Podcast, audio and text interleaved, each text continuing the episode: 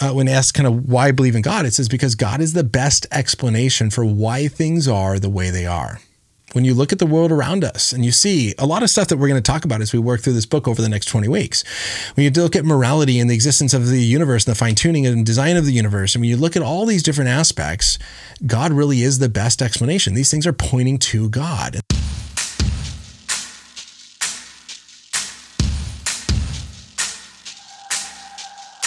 All right. Well, hi, everybody, and welcome. And hello. Happy New Year. Uh, this is the first stream of 2024, and I am excited to be here. Look, today is going to be something uh, a little bit uh, different than what I've done uh, in the past. And I say that sometimes, but hey, it's always true, I think. when I say it. Um, and here's what's different is I, I reached out to the community of listeners uh, here on YouTube and Instagram uh, and said, hey, uh, what do you want to see more of in 2023? Do you want to see more apologetics? Do you want to see more theology? What about culture and worldview or conversations with skeptics? And the two most voted options were conversations with skeptics and apologetics. So what I did, and, and I'm like, okay, that's what people want. What can I do? And so I reached out to some skeptics and some people people I disagree with on issues. I've invited them on, and those will be some future shows you can look forward to, as well as I was then on uh, a Facebook group and uh, a book popped up. Uh, it was this book. Let me show you. Here's the book that popped up on this Facebook group. Armin Navabi, Why There Is No God Simple Responses to 20 Common Arguments for the Existence of God. And so I thought, hey, this might be a great possibility is uh, I still want to do interviews um, with with scholars and address what I think are some of the biggest arguments. But here's a book talking about the most common arguments and providing a response to each one. So why not take one chapter a week, one argument a week, look at that argument, look at his response, and kind of work through it. So again, uh, what's going to be different about this is uh, this is similar to last week, where this is a kind of a YouTube, Instagram more informal, more relaxed kind of talk through something and have a Q&A. Uh, it doesn't matter how long this goes. Uh, if you have a bunch of questions, I'll go a little bit longer. If you don't have very many, I'm going to cover the one chapter and be done. Um, if you want to get the book, you can download it for free uh, on the website, and I'll give you more information on that here soon. Or buy it on Kindle like I did for like $2. Uh, and it's a great resource. And so you can kind of work through it with me. Each chapter is like five pages. It's super simple, super short. Uh, so I'm not claiming that this is the greatest objection against these arguments. But what I found was this now I'm curious uh, if if um, if Armin would say that these are the best arguments for God's existence because in the subtitle it says these are 20 common arguments for God's existence. And I would agree with him there as I kind of look at the different arguments. Like, yeah, these are common. You hear them a lot. I don't think that they're the best, but they are common, as well as then he responds to each one of those. And so I think that there's value in discussing the best arguments for and against and kind of having those really deep conversations. However, sometimes those are not the arguments that you are going to come across when having conversations. Uh, that it's very possible um, that in the conversations that you're having, you're hearing the more common stuff. And if only this kind of high level intellectual stuff is being discussed or these big time objections, um, then it's not really helping you address the things that are coming up to you. And so as I opened this book and started started to read it, I found that the objections that he's raising are the things that students ask me when I do Q and A's with students. And so when students come to me with a bunch of questions, as you will see here in this first chapter, um, this is what is happening. And so I feel like there's value probably like Armin did in his book, there's value in addressing the common stuff as well as addressing the more serious, more maybe weedy stuff. And so, anyways, there will still be long interviews and teachings on some big stuff, but I do see there being a value in addressing these arguments as well. And so, my hope is as we work through this for the next 20 weeks um, here, that maybe you'll kind of work through it with me and bring your questions and objections. But with each week, you'll probably hear uh, here's a common argument that Christians use for the existence of God. Here's why that's either good or bad. Here's how he responds to it, and here's what I think about his response. And so uh, I think it should be fun uh, and and uh, something different. Uh, I haven't kind of worked through a book chapter by chapter like this responding to an atheist book. So I think this kind of gives a little bit of uh, touching on that interacting with skeptics, as well as more of that apologetic that people are looking for, as well as I'm going to bring on some guests, as well as, hey, if this prompts you to have questions or you to think of someone that should come on and talk, um, I would love to chat about that and have uh, other guests on the show. So Um, I don't know how this works on Instagram now that I'm live streaming from my computer, but if you're on YouTube, uh, there is a link there that if you want to join the show and have a conversation with me about something today, uh, you can click on that link and join me. If you're listening after the fact, then just kind of follow on social media on when these are coming out. I'm on plan on every Tuesday at 2 p.m. Pacific time. That's the plan to kind of do this more informal uh, conversation through this book, and then we're going to walk through um, other conversations later. As well as if you want to post your questions either on Instagram or YouTube, you can post those in the chat and I will do my best to get to those today. So, um, back to again this book. Here it is again for those of you just joining. Armin Navabi, Why There Is No God. Simple responses to 20 common arguments for the existence of God. So, this is the book uh, that we're going to be walking through for the next 20 weeks. Now, I'll tell you a little bit about the author. author. Armin is the former Muslim and from Iran and the founder of Atheist Republic. And so, the Atheist Republic is a nonprofit organization with over 1 million fans and followers worldwide that's dedicated to offering a safe community for atheists around the world to share their ideas and meet like minded individuals. And so, I think this book was published in 2017. So, it's been out for a little bit. And here he's just trying to kind of start the conversation. Again, even he says in the book, he's not going uh, super, super, super deep. Each chapter is about five pages or so, easy to read, easy to make sense of. He provides a few reasons and just trying to start the conversation. He then provides further reading at the end of each chapter if you want to go deeper into that objection. So that's kind of the premise of the book and what he's kind of talking about. Now, jumping in, first, some kind of introductory comments based on his introduction, and then we're going to get to kind of the meat of his uh, first objection, which would be on the design argument for God's existence in the introduction, uh, he talks about this idea of the burden of proof. And I think this is something so important for Christians and atheists to recognize is that who bears the burden of proof? And he says here, um, and I didn't highlight this one, um, but he pretty much says, let's see if I can find it. During a debate, here it is. During any debate, it's the job of a person making a claim to provide support, evidence, and reasoning for that claim. And I think I couldn't agree more if you make a claim, you bear the burden to provide evidence and reason to support your claim. So, Christians, if we're going around saying God exists, and Christianity is true, we bear the burden to present reason and evidence for the truth of Christianity and the existence of God.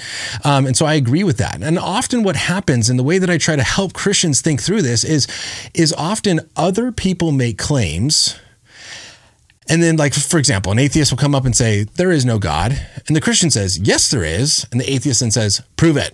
What's your evidence? And now you're left trying to provide all this evidence for the existence of God because you made the claim, Yes, there is. There is a God. Instead, recognize that the person who makes the claim bears the burden of proof to support that claim. So when an atheist comes up and says, There is no God, you should be asking the question, well, what do you mean by God? But also, how did you come to that conclusion? What is your evidence and your reason to support your claim that there is no God? And so often, Christians put additional pressure on ourselves by accepting a burden of proof by making a claim when the other person has already made a claim and we can kind of just push back against them and ask questions for their reasoning. Now, what I found interesting though in this section is Armin goes on to say this. In the case, this is a quote, quote, in the case of debates about God, the burden is on the believer to offer support for her position if she wishes to be considered seriously. In reality, the only necessary argument against believing in God is simply that there is no evidence that any God exists. An atheist doesn't need to justify her lack of belief any further. This keeps the burden of proof on the side of the claimant where it belongs. So here's what's interesting is kind of this idea of atheists don't really need to bear the burden of proof because they're not really making a claim. Um, he says, you know, they don't have to justify their lack of belief, they just simply lack a belief. Well, uh, let me point you back to the title. And Armin, if you ever watch this series, uh, any point of this, I would love to have you on maybe at the end or throughout uh, and kind of have a conversation because I, I, have a lot of questions that come up as as I kind of work through this book. The first question is this: If I pull up the title of the book again, why there is no God. that is not just simply like saying I, did, I don't believe that there's a God or I lack a belief in God. You're making a positive claim that there is no God, and you're going to present reasons why there is no God. If you're going to say, here's why there's no God, you now bear the burden of proof to say, here's why there is no God. And so there is a burden of proof that it falls on the shoulders of the skeptic or the atheist in this case to then give reasons and evidence why you're claiming that there is no God. Now, with that, to then say, well, the only necessary argument against believing in God is simply that there is no evidence of any God. This is one of my pet peeves is when people say there's no evidence um, because there's a lot of evidence. It's just this. There's a lot of confusion then I think of what do we consider as evidence? What do we count as being evidence? What do we mean by evidence? Um, and and and then is it like persuasive? Um, because here's here's how I often approach this conversation if um, now a simple form would be like a painting is evidence that there's a painter. A building is evidence that there's a builder. Um, you could look at it like this. There's what's called inductive reasoning. Inductive reasoning is the argument from the best explanation. So for example if you go outside in the morning and it's wet out the ground is wet you can say well i think it rained and and what is the, your evidence? Well, the fact that the ground is wet.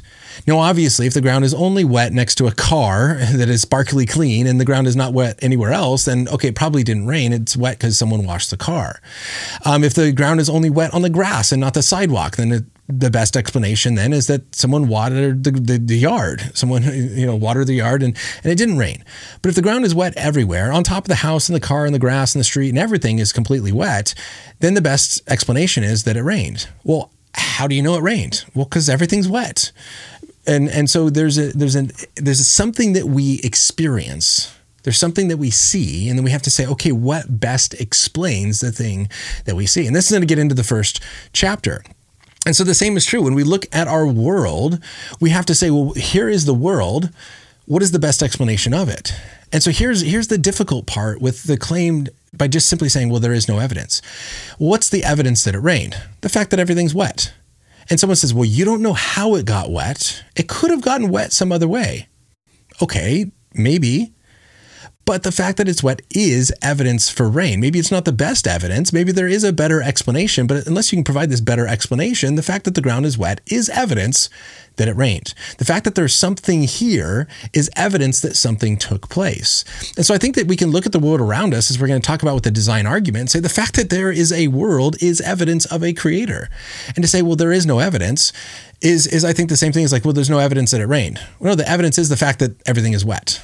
The evidence of a creator is the fact that there's a creation. And so to claim that there's no evidence whatsoever, it also, I think, ignores the the arguments and and the the um, the cases that people have made for the existence of God and just kind of sweeps it away as if strong cases have not been made. Now, again, this is why it's important to talk about evidence when discussing apologetics, because here's here's kind of how I would put it, based on a lot of conversations I've had and how you know philosophers like William Lane Craig put it, is that we don't necessarily have scientific evidence for the existence of God. We don't.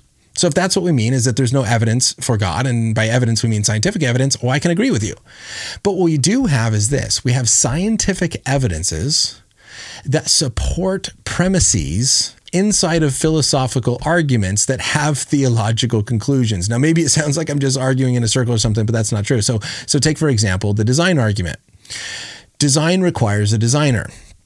The universe has been designed, therefore, a universe has a designer. Well, if it's premise one is true, that design requires a designer, and if it's premise two is true, that the universe exhibits design, shows design, then the conclusion follows logically necessarily that our universe has a designer. Now, that has a theological implication. What could possibly design our universe? What, what could possibly exist that is an intelligent being that it can exist outside of our universe that can design our universe and fine tune our universe for existence? That has a theological implication. But notice that's a theological implication that's being drawn from a philosophical argument that has premises. Premise one, design requires a designer. Premise two, the universe exhibits design. And there's scientific evidence that supports premise two that our universe exhibits design. And so that's one way that we can look at it is that we have evidence that supports a premise in an argument that points to a conclusion that has theological implications. And so, in one sense, you could say, yeah, there is evidence for God. There's things that we experience around us that are best explained by God. You can use that philosophical inductive reasoning. But to just simply say, there's no evidence, therefore I have no burden, I don't think it, it brings a fair conversation to the table. It's something I hear all the time. Um, and then no matter what you present as evidence, often gets kind of just dismissed as that's not real evidence. Um, and it's like saying, um, here's a bad analogy, but it's like you're at a murder trial and it's like, here's the evidence that Bob is guilty of murder. Here's a gun. Here's a fingerprint. Well, that's not evidence. Uh, you know, it could have been planted or you know, and it kind of just dismisses the things that you're presenting, and they say, "Now, where's your evidence?" Well, you just dismissed all the stuff that I had as evidence. Um, there's a really funny video. I told you this is more informal. This is me just kind of going off my head. There's a really funny video on on, on YouTube. Um, Lutheran satire did a great video on the Trinity and Trinitarian bad analogies for the Trinity. But there's also one with Richard Dawkins where they're having this conversation of he's like, hey, you know, uh, the Bible's full of ridiculous stories like people rising from the dead. And they're like, and then the people are like respond like, yeah, that's why it's a big deal. And he goes, but people can't rise from the dead. And they're like, well, except for those people that rose from the dead. He goes, well, you can't trust those because they're in the Bible. And it's this kind of idea of like when you dismiss all the evidence for something and then say, where's your evidence? It's like, well, how does that work? You just dismiss it all. Let's talk about why you are dismissing this evidence. Let's talk about the reasons why I think this evidence points to the conclusion I'm talking about. And so, all this to say, I think he gets the burden of proof right in the sense that the person making the claim bears the burden. But the atheist, in making a claim why there is no God, there is no God, then bears the evidence or bears the burden of proof to explain that claim. Now, the second thing here that he says is that in reality, atheists, um, just simply lack a belief in God.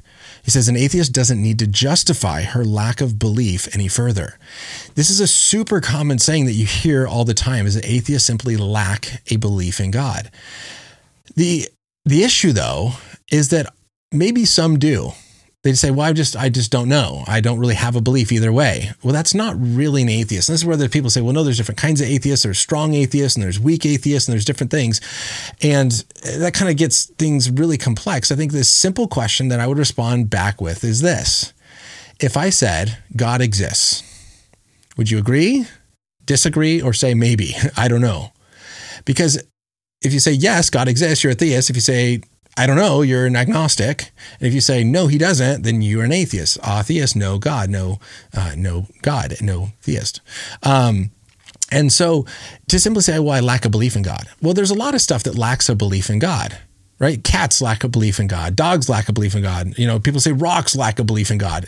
They say, well, that doesn't count because it has to be something that has a belief. Okay, so you have to be willing to have beliefs or able to have beliefs and then to lack a belief. And, and it kind of gets muddy the point here, though, is that there may be some people who aren't sure, and that's fine. But in this book, again, the title is Why There Is No God. That doesn't sound like a lack of belief. That's saying, here's why there's no God, and I'm going to try to show you why there is no God. People don't write books about their lack of belief. If I lack a belief about, you know, the, the best baseball team in Canada, I'm not going to write a book about it. If I'm writing a book about the best baseball team in Canada, then I have beliefs that I'm including in my book. Does that make sense? And so eh, the beginning of this is, is difficult because I think the burden of proof he gets right and, and who has it or, or the person who has the claim should have it. I think then it just simply gets quickly pushed off onto the Christian and says, now Christian, you now have the burden. We don't because we don't have beliefs that need to be given reasons for. Now his example, and then I'll get to the first chapter. His example is, um, would you believe the claim that flying pineapples exist until proven wrong without any evidence? Probably not. You would withhold belief until there is evidence to support such a claim. Um, I don't think you just withhold. I get it from the atheist perspective that a claim like flying pineapples exist sounds as crazy as God exists. But I think that you can actually provide reasons why there are no flying pineapples, right? You can look at the nature of pineapples and they don't have wings and they're not conscious. And what is a pineapple? A pineapple is a fruit. Fruit don't fly. You can look at a lot of things and say, I have good reason to believe that there are no flying pineapples. Therefore, if someone comes along then and says flying pineapples do exist, you better have a pretty good reason to support your claim that they do exist because I have good reasons to support my claim that they don't exist. And so that's what we're looking at uh, uh, in in this talk about existence of God. If I say there is no God, I should have my good reasons for why there is no God, rather than simply saying, "Well, I just I don't have any evidence." So um, that's where kind of a, a, brief kind of look at the introduction um, and what we are discussing here. Okay, so the design argument, chapter one, in the 20 common arguments for God's existence that he's responding to, chapter one is looking at this quote says science can't explain complexity and order of life. God must have designed it to be this way. Now the first sentence of this chapter he says arguably the earliest function of religion was to explain natural phenomena that primitive man could not otherwise understand. This is one of the most common responses I get to talking about God as being creator. And it's this idea that, well, hey, people have used God as an explanation to describe things that they don't understand. Like before it, you know, it rained and people said the gods are crying, or uh, there was lightning and thunder. It's like Thor is, or Zeus or whoever, uh, Thor is mad and throwing down lightning bolts, or the, the storm is, is crazy and Poseidon is upset. And so we need to please the gods, right? This is that, that animistic religion where every physical object has this God or spirit within it. We just have to please the gods to make things better. And so it is true that in the past, lightning storms and volcanoes, as he says here, these natural forces were once attributed to deities. That is absolutely true. However, to then go and claim that therefore every natural thing that we say, well, God must have done it as Christians, has a natural explanation, I think, is to kind of create this hasty generalization. Now, maybe it's based on reason that there's been a lot of things that have kind of pointed that way, right? There's a lot of things that used to be explained using God that we realize God didn't necessarily directly do. Um, but you have to take this on a case by case basis. And so he says here, he says, quote, even though there are things in the world that we don't yet understand and may never truly understand, there's no reason to simply take make up an explanation. In effect, belief in God is not really an answer. It is simply a way of saying, I don't know. Yet the existence of deities raises more questions than it solves. And so his first response to this design argument is that what Christians are pretty much doing is what's called a God of the gaps reasoning. And I see this all the time being claimed of my videos and different things. And this is why it really is a common objection that I'm just saying, I don't know, therefore God did it. But if you look at arguments that are presented for the existence of God, it does not say, I don't know, therefore God but we are providing positive reasons for why it is God or requires intelligence, like an intelligent designer. It is based upon things that we do know. So, for example, think about the design argument again. Design requires a designer. Can you think of anything in our world that has been designed that did not have a designer? When you see information in something that points to the mind of an intelligent designer behind it, you don't get information from pure randomness. Randomness breaks down information. Randomness can destroy. Randomness does not produce designed things. Uh, you look at computers and cell phones and cars and airplanes and watches and I, I, you know anything and say, look, this is something that clearly has been designed. Therefore, there's evidence. The fact that we see design is evidence that there is a designer. And so it's not saying, I don't know, therefore God. It's saying, based on what I see, leads me to a certain conclusion. It's kind of like this. J. Warner Wallace talks about uh, at a crime scene. Uh, he's a cold case homicide detective, or at least he was. He's retired. And he says, Look, when you show up at a crime scene, there are different ways in which this person could have died. If there's a dead body, it could be a death by natural causes. Uh, they just died of a heart attack or something like that. There could be a death by accident. This person tripped and fell and hit their head and died. There could be a death by suicide where this person has killed themselves, or it could be a homicide. Someone else came in and killed them. And so, based on what you observe, allows you to make a determination of the cause of death. So, for example, if you go into the room where this dead body is and you find that this person has been stabbed with a knife 10 times in their back, what are the chances that this is a death by natural causes? No, people don't get holes in their back naturally. Is this an accident? Did they somehow accidentally fall on 10 knives? Well, unless there's some board that, you know, like people lay on those nails or something, unless there's some board with 10 knives in it that they may have accidentally bumped into, uh, probably not an accident.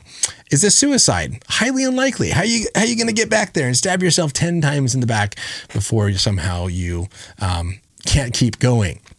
The fact that what we see, knife holes in someone's back, is evidence that there is a homicide, that someone came in the room, committed murder and now has left the room. And you're now going to start searching for the murderer, not trying to figure out how these holes got in the person's back naturally. Now, the response that someone would give is, well, but we know that murderers are real. Those are people. And it's like, well, that's true. So notice this. Notice, I think, the reason that goes on here. If the response is, but we know that murderers are real, so that can be an explanation, but we don't know if God is real, so you can't use him as an explanation.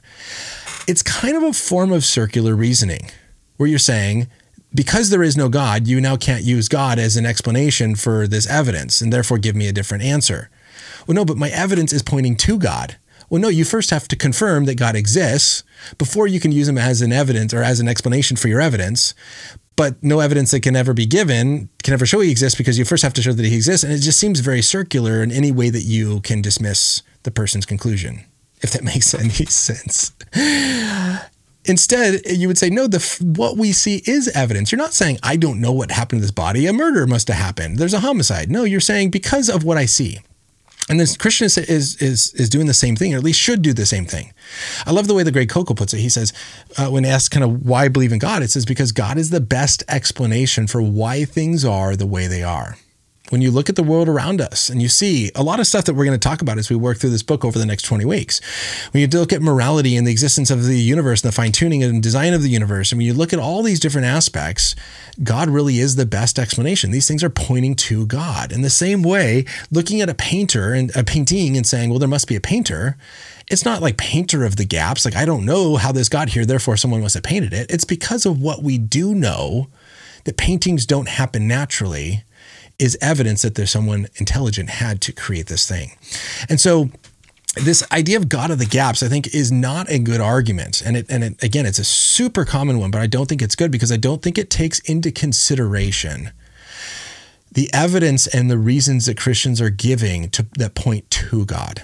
And it almost kind of just dismisses those reasons and saying, you don't have any reasons. You're just saying, I don't know. I want to respond sometimes, you know, be like, did you hear what I just said? Like, I, I did not say, I don't know, therefore God. I gave you reasons. I gave you a logical argument that draws from true premises supported by scientific evidence. Like, philosophical arguments are not, I don't know. Right. Uh, this is how it functions. And so this is a common uh, response uh, is this God of the gaps. And here's why I don't think it fits and why I don't think it's what Christians are actually doing.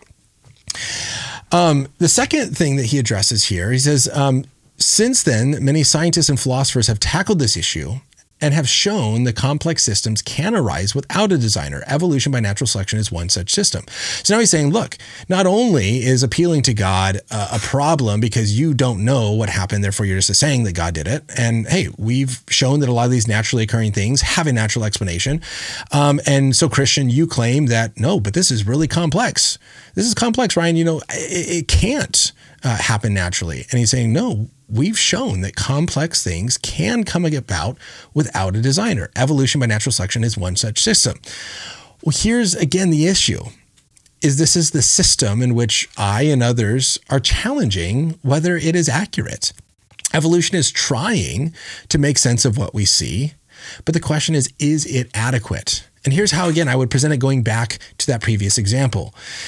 If the argument is the ground is wet, how do we explain this wet ground? And someone says, well, I think it rained. And someone else can go, it didn't have to rain. It could have been a hose. It could have been a garden hose. See, we have a way of explaining the wet ground. Someone came out here with a hose and wet the ground. And you're saying, that's true. That is an explanation. And it could be true. The issue is, is that the best explanation? The fact that you have come up with something that might work does not automatically dismiss the other person who has a different explanation, like it rained. Now, what you have to do when you have competing explanations, it rained or someone just sprayed the ground with a hose, is you have to start looking for markers that can help you distinguish or or show that one or the other is true or false. So again, as I mentioned, if it's only the my driveway, not the neighbor's driveway, then yeah, maybe the hose is the better explanation. But if it's my driveway, the neighbor's driveway, and every neighbor's driveway, and on top of the house, and in the backyard, and the front yard, and across the street, and the park, and the top of the trees, and everything, then the fact that you have an explanation, say, well, the garden hose did it, I don't think is best. And so the issue, what he's trying to say here, is the fact that Now, I think it's interesting. He admits that there is what appears to be at least design, is that we do have designed complex things, but this evolution can provide that. I'm saying evolution is an example or as an explanation. Intelligent designer is also an explanation, but which one fits best? And so here, the point is not necessarily to make a strong case against, if you want to put in the questions, you can do that. And we can talk about the evidence for and against evolution intelligent design. But here I just want to say that his kind of dismissal of intelligent design by saying, look, we have an explanation for complex systems, evolution, I don't think is sufficient. You have to actually show why that one is better. Now, here's then the, the way in which he tries to present this. I think it's interesting. I have a video to show you that explains it. He then points to the mathematician John Conway from Cambridge University back in the 1970s created a game that shows how complexity can arise from a few simple cells following basic mathematical rules. And so he makes the case here in his chapter that here is an example of how complexity can arise without a designer. And um, and there's a few things and rather than maybe rather than uh, explaining it here he links in his book to this video and so let me just show you the video that explains john conway's uh, creation which is called the game of life uh, and how uh, it, it, it points to Armin is saying to the fact that you can get complex systems without a designer. And so I want you to watch this and see do you think this adequately addresses or adequately provides a reason that complex systems can arise without a designer? Here is the video. Back in the 1970s, an unexpected breakthrough was made by a mathematician named John Conway here in Cambridge.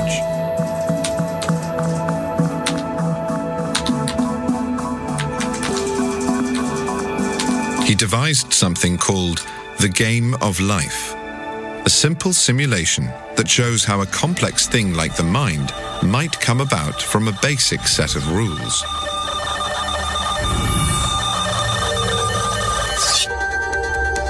The simulation consists of a grid, a bit like a chessboard, extending infinitely in all directions. Each square of the grid can either be lit up, which he called alive, or dark, which he called dead.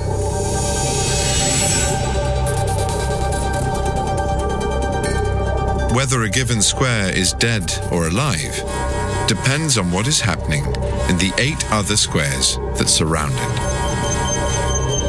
For example, if a living square like this one has no living squares nearby, the rules say it will die of loneliness.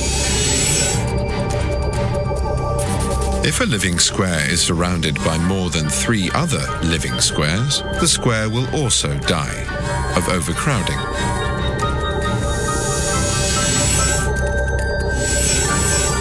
But if a dead square is surrounded by three living squares,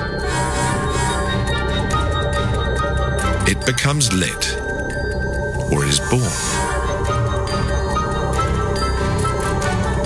Once you set an initial state of living squares and let the simulation run, these simple laws determine what happens in the future. The results are surprising.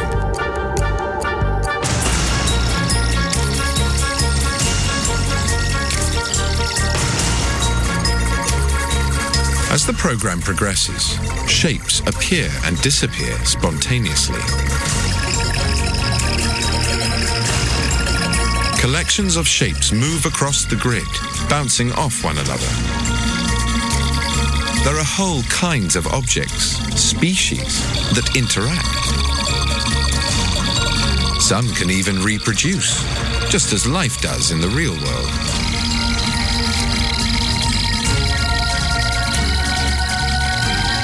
These complex properties emerge from simple laws that contain no concepts like movement or reproduction. It's possible to imagine that something like the game of life, with only a few basic laws, might produce highly complex features. Perhaps even intelligence. It might take a grid with many billions of squares, but that's not surprising. We have many hundreds of billions of cells in our brains. Alrighty, there is the video that Armin links to in his chapter uh, to support this case that complex systems can arise without a designer. So I'm curious if, as you watch that, what thoughts came to mind for you? Does this show that you can get naturally occurring things without a designer that are complex. And therefore, if this is true, then you should be able to get complex structures in our universe, in our world on Earth, without the need for a designer as well. Now, a few questions come to my mind. Is number one, is this game, the game of life, is created by John Conway. But this thing that is here is a contingent thing, meaning it's something that had a beginning that depends on something else for its existence. And so you it requires an explanation of who created the game. And clearly, this game, the game of life, does not have a natural occurrence. It is the result of an intelligent mind. The second thing is if it says here you have these simple patterns that are built into the system, then you can get these complex structures. Well, the question then becomes is who built in these simple patterns? Like if a square has no lit squares around it, then it dies. And if a square has four or more lit squares around it, it dies from overpopulation and it only survives between one and three. Well, those are arbitrary rules in a sense that are created by John Conway. He could have made it different. He could have said it, it continues to live as long as it doesn't have eight between one and seven lit squares. Only eight is overpopulation. He could have made the rules anything he wants. The point is, these are rules put in by an intelligent designer into this game to allow it to function properly. It also, this game requires the intelligence of a computer system running on power um, that comes from intelligent people who've set up power grids to supply power to this computer that has been programmed with this game, something that's not naturally occurring either. And lastly, you could produce this game, you could create all the rules, you could have it in the computer, but if you don't populate it with life, then it nothing will happen because no squares are lit up, then all the squares are dead because only square only gets lit when there's three squares touching it that are also lit. And if John Conway only populated one square with life in the simulation, then that one square would have nothing touching it. It would die of loneliness and therefore it would cease to exist. And so the population of the lit, lit, squares, the life in the simulation, requires also intelligence to input life into it. And that life that is input by John Conway has to be placed in very strategic locations where they don't, because if you spread out all the lit squares and they all instantly die and your game is over.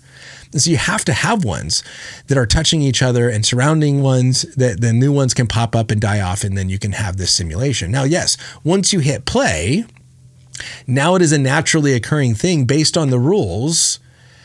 But the question is this Does that adequately explain or does that is this a good analogy for what's happening here on our world, the complex systems of living creatures?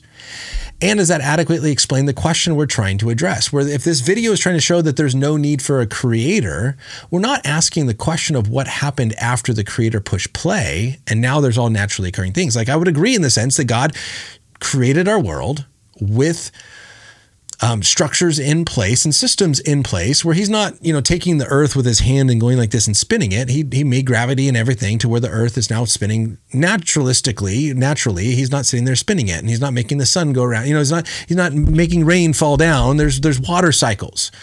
But the question is, well, how those water cycles get there? Who created the idea of evaporation and, and water movement, all this kind of stuff?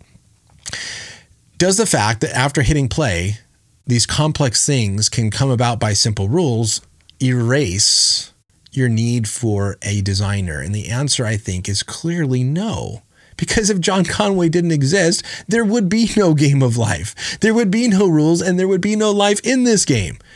It requires intelligence. I actually think this illustration pointed to here in the book is a wonderful illustration for intelligent design. That God created this the place for life to exist. God created rules that structure how things are going to function and operate, and then God input this world with living things that have the ability to adapt and reproduce and grow and change to their circumstances, but it's all within this framework and the set of rules that God has created. I think this illustration perfectly shows this idea of intelligent design, not one of naturalism apart from any need for designer. So Armin goes on after he he describes this game of life, and he says, depending on the initial circumstances, the results of each game can vary substantially. Some create incredibly complex, symmetrical designs that constantly grow.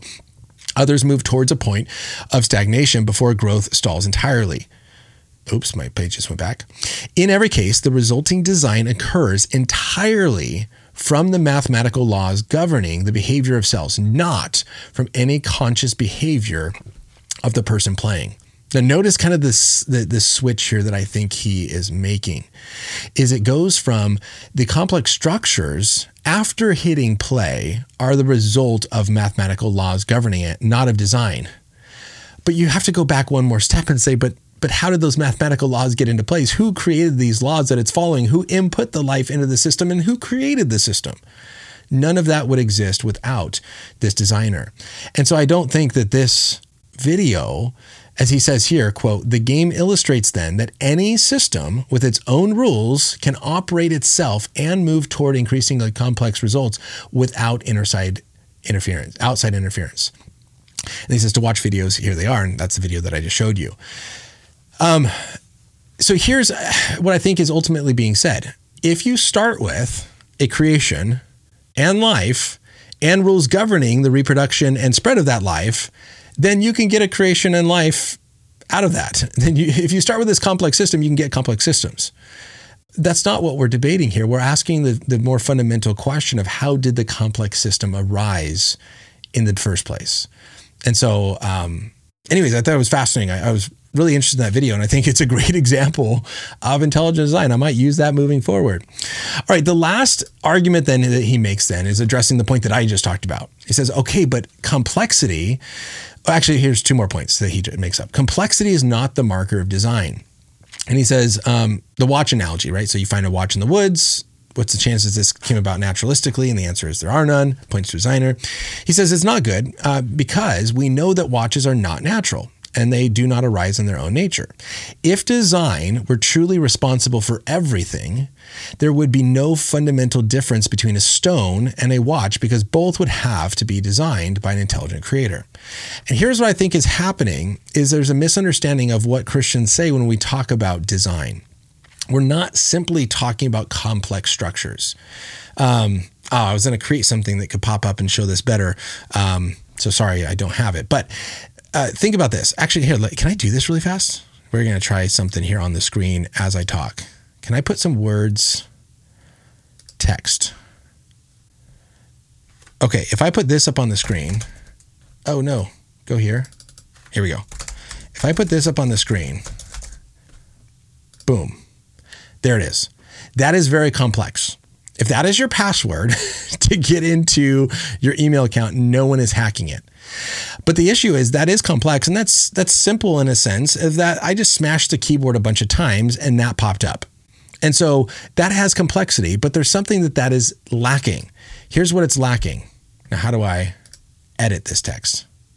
Here's something now that it has what it is called specificity or it has design, a little bit design or information or purpose.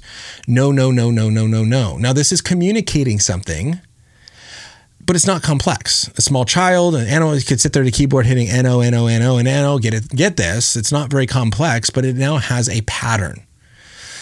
When Christians talk about design, when we see complexity, it's not simply just complexity, like, wow, that's crazy complex, like that first thing I put up on the screen. Um, and it's not something simple like this, it's a combination of the two. What would it look like if you combine a pattern that has information or is pointing to something and you combine complex things? And it would look something like this. I am talking on YouTube right now.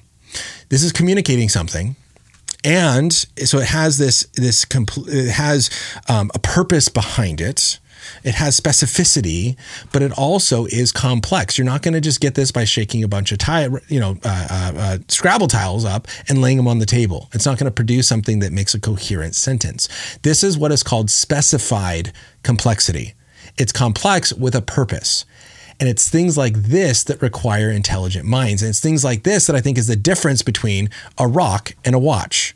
A rock might have some complex structures inside and ultimately is the cause of design, but it's something that is naturally occurring and, and produces through chemical reactions and whatnot. But when you take that rock, now let me see. I told you this is more informal. Let me see if I can pull this up because I think this is a great example.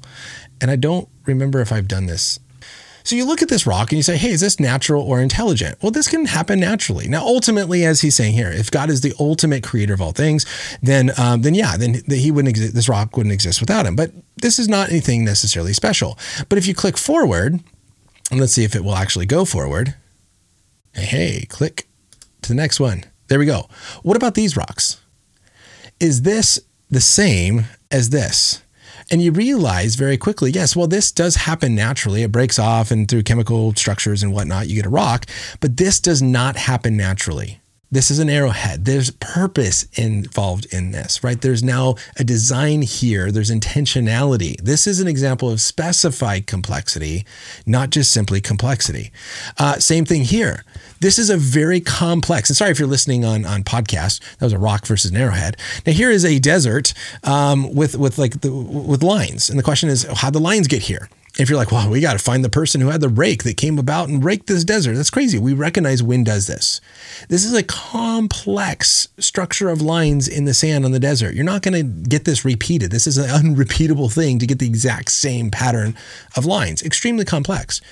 But there's no purpose here. There's no intention. There's no ultimate end goal here. That's very different than these lines in the sand where someone wrote, Will you marry me?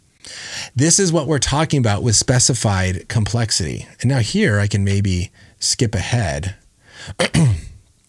in this presentation um, because yeah, I have kind of those other examples that I just went over uh, where you can see this screen now. Um, yes, it's not just N O N O N O, and it's not just a bunch of letters. It's I love Chick Fil A sandwiches. There's there's now it contains information. It's both specified and complex, and so there's absolutely a difference in what I'm trying to say here. There's absolutely a difference in what he's talking about. Is a well, if God is the ultimate designer of everything, then there's no difference between a rock and a watch. Well, that's not true.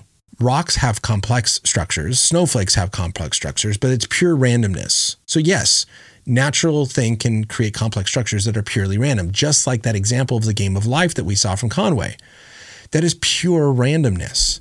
But if those lit up squares are going to somehow turn into a sentence or or or a co- coherent meaningful sentence, then you're going to say someone had to program. Someone had to program that thing as an end goal to get those squares into a coherent sentence because that doesn't happen through pure randomness. And so that's the issue here is complexity is not necessarily the marker for design. It's complexity with specified information. That is what we're talking about is specified complexity. So his last objection here, and then I'm going to get to your questions if you have any. His last objection is if complex complexity requires a creator, then who created God?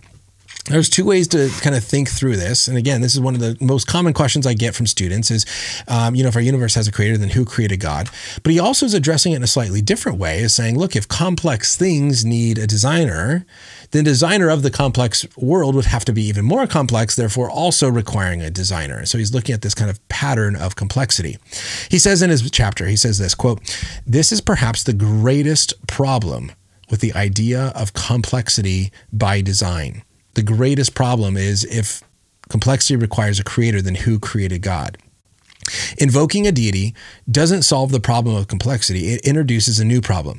If all complex things really do require an intelligent creator, then why is that creator himself not bound to the same rule? Would the complex deity not require an even more complex creator and so on for infinity? Now, this does seem, I think, to make a lot of sense. It does seem to follow. If we're being consistent, this is what it should look like. However, I think that there are some responses to consider here. Number one, theologians will often argue that God is not a complex being right so just because our universe is complex and desires requires a designer it does not follow that god has to be more complex we're saying complexity points to a mind, right? Not that the mind also has to be more complex. In fact, theologians will argue that God is very simple in one sense. God is not made of physical moving parts like a watch where all the gears have to fit together to move the hands to stay on time. God is not complex like an iPhone with all the chips and information. God, being spirit and non physical, does not or is not made of a bunch of complex moving parts that have to fit together. And so, in that sense, being a non physical spiritual being, God is very simple. And so, I don't think it follows that therefore that he's super complex and therefore also requires a designer. I also don't, as I mentioned, think it follows that just because complexity points to designer that then the designer has to be more complex. And so I think it can fit that God is is less complex. He's not very complex. He's very simple and yet he can still design the complexity. Now, the other aspect of this objection is saying, well, if a creator requires a, cre- a creation requires a creator, then who created God? Now, this is what philosophers call a category fallacy. Now, uh, the way in which I explain this to students is I, I will say this. If I were to ask you, what does the color red smell like? What's the answer? Now, they'll often say roses, and no, roses smell like roses. What does red smell like? And the answer is, well, it doesn't smell like anything. And it's like, oh, okay, let's say I'm singing a song and I sing, oh, you're like, wow, Ryan, that was so beautiful. Thank you. That was a C note, right? Yeah, it was. How much does a C note weigh? What's the answer? You're like, well, it doesn't. Notes don't have weight, they have sound. See, this is what is called a category fallacy. A category fallacy simply is when you're asking a question about something, you have to ask a question that actually matches the category of the thing you're asking about. So if you ask what something weighs, the thing you're asking about needs to be something that has weight if you're asking what something smells like, the thing you're asking about needs to have something that has smell. If you ask what does a C note smell like, that doesn't make any sense. It's a category error because you're asking about something that doesn't have smell, but then asking what does it smell like, and it's impossible to answer. And so whatever you put in the blank, what does blank smell like? Whatever goes in that blank needs to be something that has a smell. How much does blank weigh? Whatever goes in the blank needs to be something that has weight. So if we're asking the question, who created blank?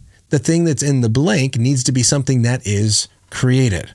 If the thing that you're asking about is not created, then there's no way to answer the question who created it because it's just not created. Just like there's no way to answer the question what does red smell like because it doesn't have smell, or how much does a C note weigh because it doesn't have weight. You following me?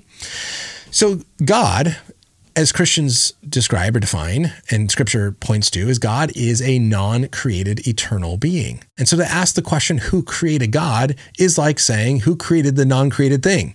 Well, no one did. Now, atheists will sometimes object and say, well, you're just kind of punting to this thing that's, that's eternal, and therefore you're getting away from the problem. Well, I don't think so. I think that everyone, Christians and atheists, recognize that there has to be what is called a first mover or the unmoved mover. That whatever started everything cannot itself be started, or else then it just goes back to infinity. Now, this is not the scope of the video here, and again, we can talk about this later if you want. But there create that creates a whole bunch more issues. What everyone should recognize is that there is a point in time in which things began. And whatever started all these things itself cannot have a beginning that thing has to be eternal. In philosophical terms, these are called contingent things, things that began to exist, are finite, limited, and rely on something else for their existence. And then there's something that's necessary, that it just exists necessarily within its own nature, has always existed eternally. And I think both atheists and Christians are saying, look, our universe clearly is contingent, had a beginning at the Big Bang. Therefore, how do you explain it? Well, if, if you explain it with more contingent things, then you just go back forever. Well, who created that? Who created that? Who created that? Ultimately, we have to get back to something that exists necessarily that has always been there that caused everything else. Now, atheists for many years have said that was the universe. Well, the universe has just always been here. And we're now realizing that's not true. The universe is not the necessary thing because we realize the universe is contingent. That's what science has been pointing to. So now we have a new need for what is the necessary thing that caused or led to the creation or started the process of all contingent things to exist. Christians say the necessary being is God. That's what scripture reveals him as. The atheist is still maybe looking. But just because they haven't found an explanation, some will say it's a quantum vacuum, some say still say it's the universe, there's other explanations. But the problem is, is that the Christian is not saying I don't know and therefore bringing up something ridiculous. Um, the Christian is pointing to what we recognize is there has to be what's called the unmoved mover. The thing that's always existed that started everything else. For us, that is God, and we have good reason to believe that's Him. But the atheist is still looking. And so we're not saying that. Uh, so this idea that if complex requires a creator, then who created God? That is a category fallacy because God is not a created being. That's not what we're talking about here. And so it doesn't make sense to ask this question. Things have to have a beginning, they have to have a start. Whatever started it is this eternally existing thing or the creator who is God. And so um, as he finishes his chapter, he says, um, yeah, that atheists don't know the answer to how something's got here and how to explain the complexity of some things. But not knowing an answer to a question is not a valid excuse for making up a fairy tale to explain it. And um, so I tried to help you see this is not a fairy tale. What we're doing is we're drawing from things that we see based on what we understand about our world, that complex things that that show information and design require designers that our universe does exhibit these complex structures. And I have a lot of videos that I'll link to that kind of talk about that if you want more of that. Um, and therefore, um, it is not unreasonable. This is not a fairy tale to believe that there is a creator and designer of our universe is a conclusion that is drawn based on the scientific evidence that we have that there are complex structures that can't arise by natural causes or that we have no explanation for. Now, the atheist will say, well, that's a God of the gaps. We just don't know yet. Naturalism will come in and explain it. Well, you could, I could argue the same way and say, well, that's naturalism of the gaps. Well, we don't know, therefore naturalism. Let's not just throw these lob, you know, objections in of like, well, you don't know, therefore naturalism. And it's like, you don't know, therefore God of the gaps. It's like, no, let's actually give the other person the benefit of the doubt that they're drawing a conclusion based on valid reasons. And let's discuss those reasons and why it either does or does not point to the conclusion. Just like if it's wet on the ground, you don't say, hey, it rained. Oh, that's rain of the gaps. No. I, could be wrong. Maybe it got wet a different way, but I, I'm basing it off of a reason. Let's not treat people that way. So, uh, Hannah, there's a question mark there. I don't know quite what the question mark is. And so I'll stick around for a little bit if you want to kind of clarify. Um, but there is chapter one. Again, if you're just joining here towards the end, uh, I am going to be working through this book by Armin Navabi, Why There Is No God Simple Responses to 20 Common Arguments for the Existence of God. He's addressed uh, 20 different things, responded to 20 different things. And so I'm going to take one each week. Um, the plan right now is every Tuesday at 2 p.m. Pacific time, I'm going to be taking on the next chapter. Each chapter is like five pages. So if you want to get this book for free, you can go to atheistrepublic.com and you can download it for free. It's also like $2 or $3 $3 on Kindle, $5 paperback. And so if you want to grab a copy and kind of work through it with me and then bring your questions and, and want to talk through it, uh, I would love to have you kind of join me on this journey. But with that, there is part one. Hopefully, this is interesting, trying to give you a little bit more apologetics, trying to help kind of interact with skeptics and what they have to say. Again, Atheist Navabi is the founder of Atheist Republic, a really big kind of atheist uh, nonprofit organization. Um, and so there is, is his argument number one. Next week, if you're curious, Next week is God's existence is proven by Scripture. Uh, now, if you want, let me just throw this out there really quick. Here are uh, his different chapters. Can I pull them up here? Okay, God's existence is proven by Scripture. Some uh, unexplained events are miraculous, and these miracles prove the existence of God. Morality stems from God, and without God, we could not be good people. Belief in God would not be so widespread if God didn't exist. God answers prayers, therefore, he must be real. Uh, I feel a personal relationship with God, therefore, I know that he is real. It's safer to believe in God and be wrong and, and go than go to hell. God isn't defined. God cannot be comp- com- comprehended or described. One must simply have faith. And then number 10 is there is no evidence that God doesn't exist. And so those are the first 10 common arguments for God that he's addressing and responding to. We're going to be talking about those, whether they're good or bad arguments, and then look at his answers. So hopefully this is interesting. Uh, if it was, hey, subscribe, like, check it out for next week. Share the word that we're going to be addressing another one next week, and uh, I will see you there. Until then, I'm going to post some other videos that are going to come up over here to help you continue to think well and engage the culture well. This show is Think Well. I don't know if I said this at the beginning. My name is Ryan Pauly, training you to think well so that you can engage the culture well from a biblical worldview. And again, ton of other content on a lot of the stuff we talked about with design arguments and everything. So I'll link to those videos and uh, on YouTube YouTube at least. And um, I will see you next week for another stream and uh, more conversations in the future. Until then, continue to think deeply about God, Christianity, and Jesus because they are worth thinking about. See everybody and have a wonderful rest of your day and a good week. Bye. hesitate to